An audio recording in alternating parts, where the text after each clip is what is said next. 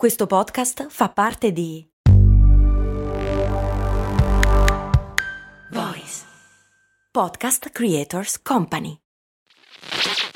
Ciao, sono Max Corona e prima di dedicare tutta la mia vita a raccontare le storie di tre marchi più famosi, volevo avere un fast food. Un fast food di zuppe per la precisione. Sì, sì, hai capito bene, un posto proprio come un vero e proprio fast food di hamburger, ma al posto dei panini vellutate e minestre. Avevo trovato anche un nome, So Up. Purtroppo non ho mai dato una vera occasione a questa idea. All'epoca lavoravo, dovevo pagare l'affitto, sapete, lasciare tutto per lanciare una startup mi sembrava un rischio troppo grande. Ed è un vero peccato che all'epoca non ci fosse un progetto come lo Startup Builder di Startup Gigs, che supporta anche questo ascolto. È un percorso pratico, concreto e flessibile che ti dà tutti gli strumenti per poter credere nella tua idea aumentando così la probabilità di successo, e che in 14 edizioni ha già incubato oltre 1000 progetti, supportato oltre 2000 persone e aiutato loro a raccogliere oltre 9 milioni di euro di finanziamento. Non è necessario lasciare il proprio lavoro e fare un salto nel vuoto per dar voce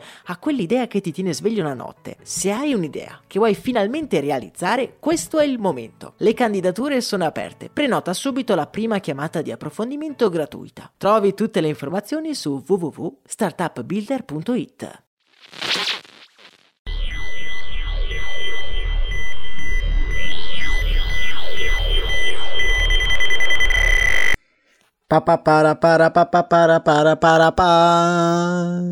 Max Corona presenta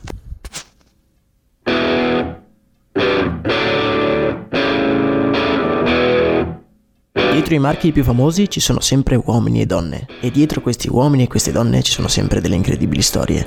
Storie di brand.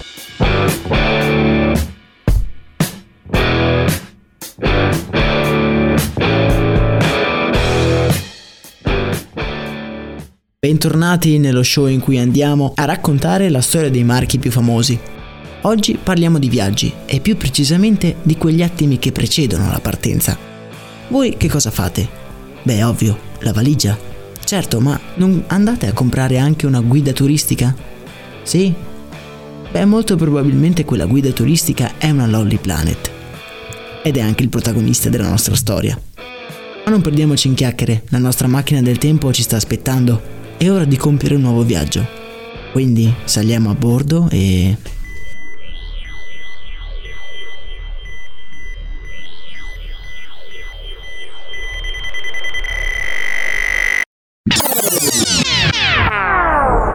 1972, quartiere di Paddington, Londra.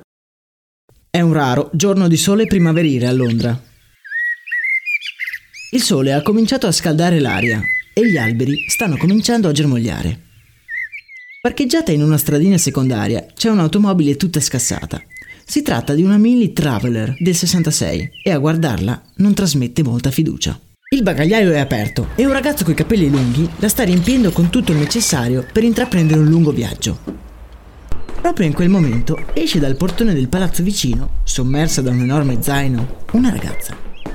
Alta e slanciata si è precipitata giù per le scale e si ferma ad osservare il ragazzo che armeggia, immerso nel bagagliaio.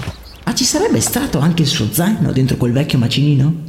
I due ragazzi che abbiamo appena incontrato sono Tony e Maureen Wheeler, e sono anche i protagonisti della nostra storia.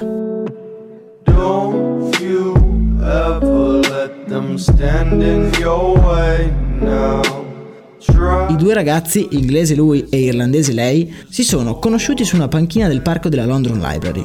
Da allora si sono frequentati sempre di più, fino a che dopo un anno di fidanzamento si sono sposati con una piccola cerimonia nel 1971, dopo un anno di fidanzamento.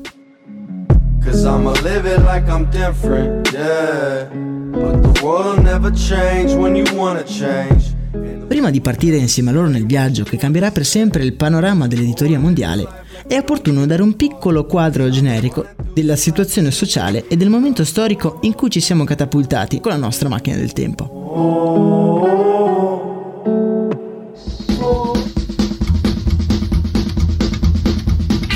Il fermento sessantottino era passato da poco, ma le strade erano ancora invase da pantaloni a zampa di elefante e da hippie libertini, che con Jimi Hendrix nelle orecchie e i piedi scalzi girovagavano per l'Europa alla ricerca della loro grande avventura.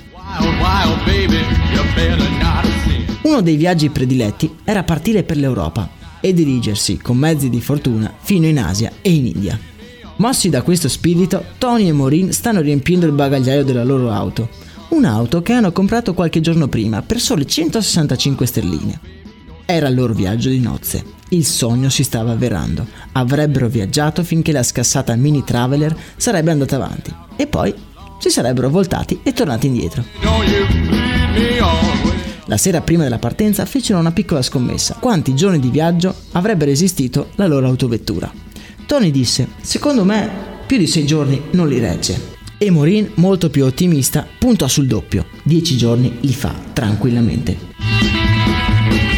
Chi avrebbe perso la scommessa avrebbe anche pagato il loro prossimo viaggio, in un viaggio su di un veliero nell'Oceano Indiano. Ma continuiamo da dove ci siamo fermati. Il bagagliaio è pieno e i due entrano in macchina. Le portiere si chiudono, è ora di partire. Direzione est.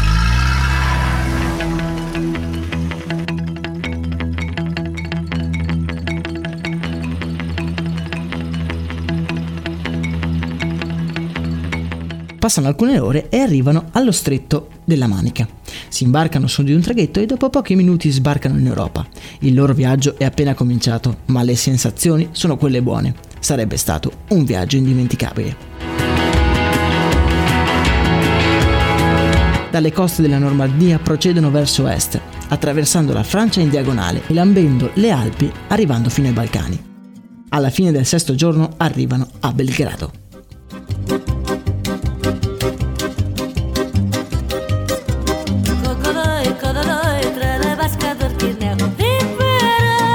Tony ha ormai perso la scommessa e una piccolissima parte di lui spera che qualcosa possa andare storto in modo da non perdere anche la faccia. Il settimo giorno sorpassano la Bosnia e arrivano così a Istanbul.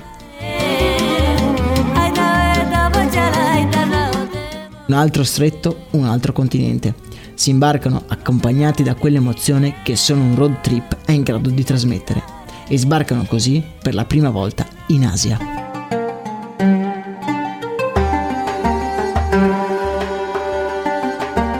Da lì è un attimo poi arrivare alle cure dell'Iran fino in Afghanistan.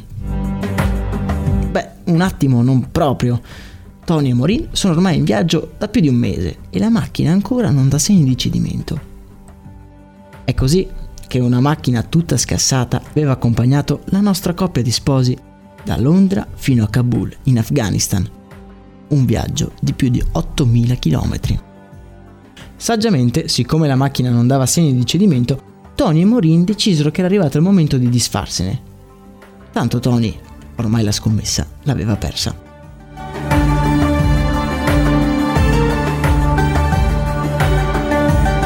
Fu così che una macchina comprata per soli 165 sterline a Londra venne rivenduta a Kabul ottenendo un profitto di ben 5 sterline. Era tempo di tornare a Londra, direte voi. Eh no, due continuarono da Kabul e si diressero sempre più a est, verso l'India e poi giù, fino a Kathmandu.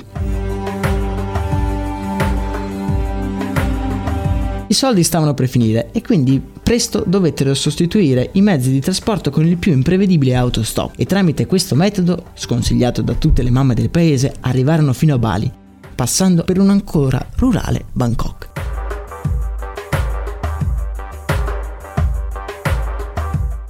A Bali il loro viaggio subì uno stop inatteso. I soldi erano ormai terminati e apparentemente anche la loro voglia di viaggiare.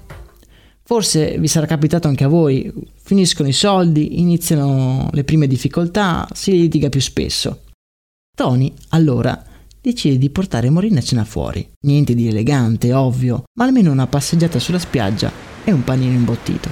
Due così arrivano sulla spiaggia e vengono attirati da un gruppo di marinai neozelandesi che sta festeggiando, scopriranno in seguito, il loro ultimo giorno prima di salpare verso l'Australia. Dopo aver raccontato la storia del loro viaggio, il capitano, che aveva bisogno di due elementi in più nella sua ciurma, disse: Ma vi va di salpare con noi? Beh, non se lo fecero ripetere due volte.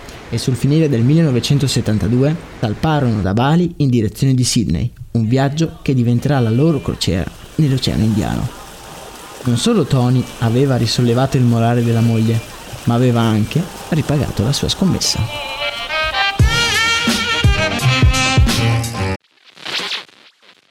Ciao, sono sempre io, Max Corona, e ormai da anni racconto storie di brand.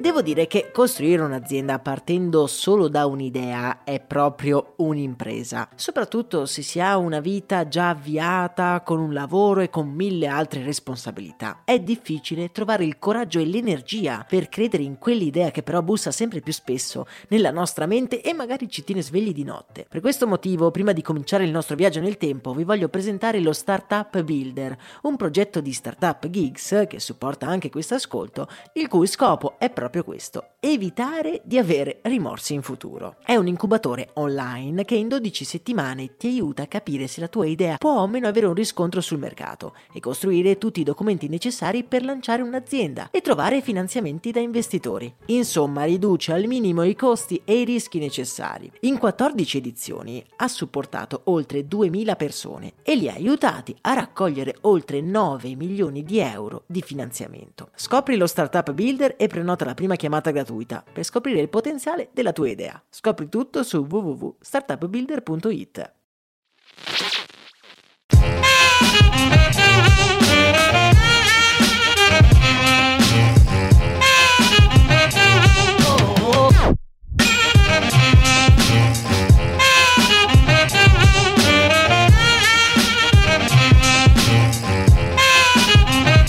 nostri protagonisti arrivano in Australia con soli 27 centesimi in tasca, ma si trovano subito bene sull'isola. Le agevolazioni burocratiche per i cittadini inglesi e la necessità di trovare un lavoro per pagarsi il ritorno a Londra li fecero prendere casa in affitto a Sydney, città nella quale passarono ben tre mesi.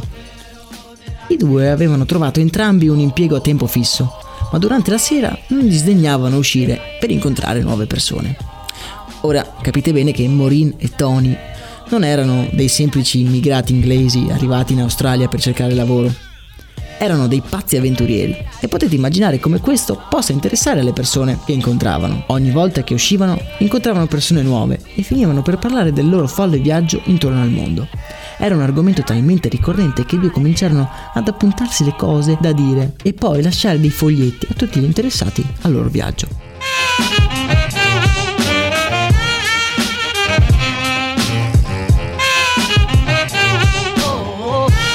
Venerdì sera Morin portò a casa una macchina da scrivere. L'aveva rubata dall'ufficio in cui lavorava. Era tempo di scrivere il loro primo libro di viaggio.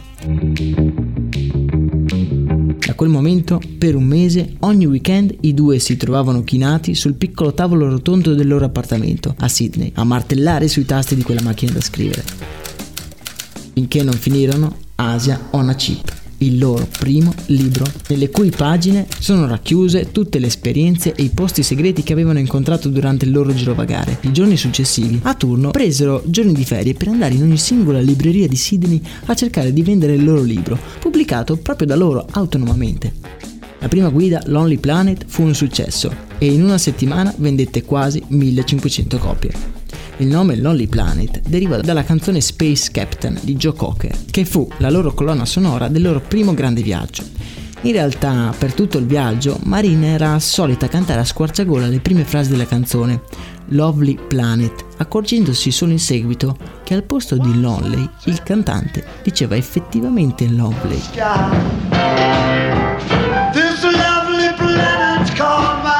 Visto l'inaspettato successo, una volta tornati a Londra, decisero di pianificare un altro viaggio, con lo specifico intento di scrivere un'altra guida. Alla fine del 1974, in una sgangherata stanza del Palace Hotel di Singapore, finirono per scrivere quella che poi diventerà una vera e propria Bibbia per tutti i backpackers del mondo. E oggi è arrivata la 42esima edizione. Stiamo parlando, ovviamente, di Southeast Asia on a Shoestring.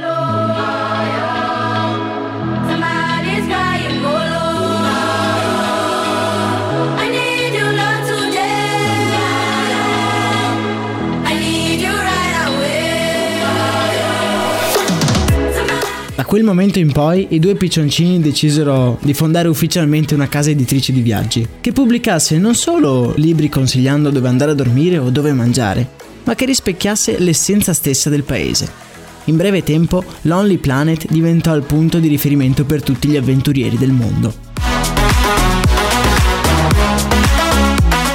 Tony e Maureen dovettero accuratamente bilanciare i loro viaggi con l'attività imprenditoriale. Era un circolo vizioso, se ci pensate, non potevano pensare di gestire una casa editrice se erano in giro per il mondo, ma era anche vero che non potevano vendere libri se non viaggiavano decisero di lasciare in mano la parte gestionale ad un loro caro amico che già possedeva un'altra casa editrice e gli avrebbe mandato avanti le faccende operative nel mentre loro erano in giro per il mondo a scrivere libri. Maureen racconta che in quel periodo molti aspiranti scrittori volevano partecipare al progetto Lonely Planet. Arrivavano nel loro ufficio dicendo io voglio scrivere una guida su quel paese perché ci ho vissuto. Tony Maureen non avevano assolutamente idea se quel tizio aveva effettivamente o meno la capacità di scrivere una guida ma lo facevano provare comunque, e così molti altri. Le Lonely Planet in questo modo stavano cominciando a conquistare il mondo.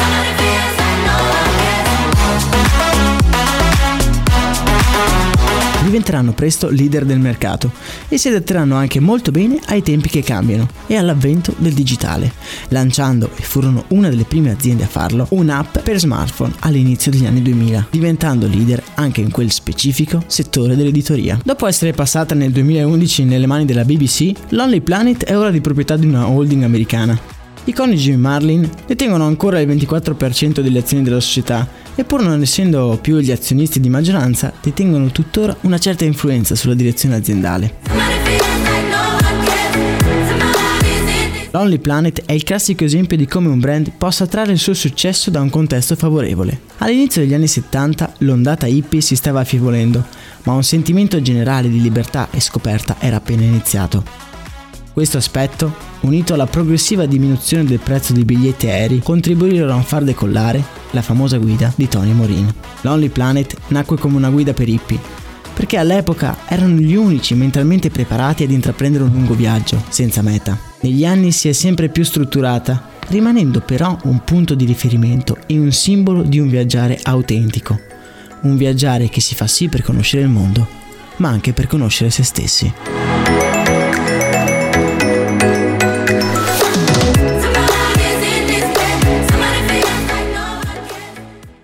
Bentornati, siamo di nuovo nel presente. La nostra macchina del tempo ha fatto il suo dovere anche questa volta. La storia di Lonely Planet mi è sempre piaciuta e ho voluto portarla anche perché uno dei protagonisti è una donna. Siamo arrivati al quinto episodio e le nostre storie avevano sempre avuto come protagonisti degli uomini. Era il momento di portare anche un po' di voce femminile. Se avete altre storie di altre imprenditrici protagoniste di storie di brand, vi invito a scrivermele sul nostro profilo Instagram di Storia di Brand e vi ricordo che ci saranno anche altre curiosità sul profilo che non verranno trattate qui nell'episodio, quindi assolutamente tassativo seguire Storia di Brand.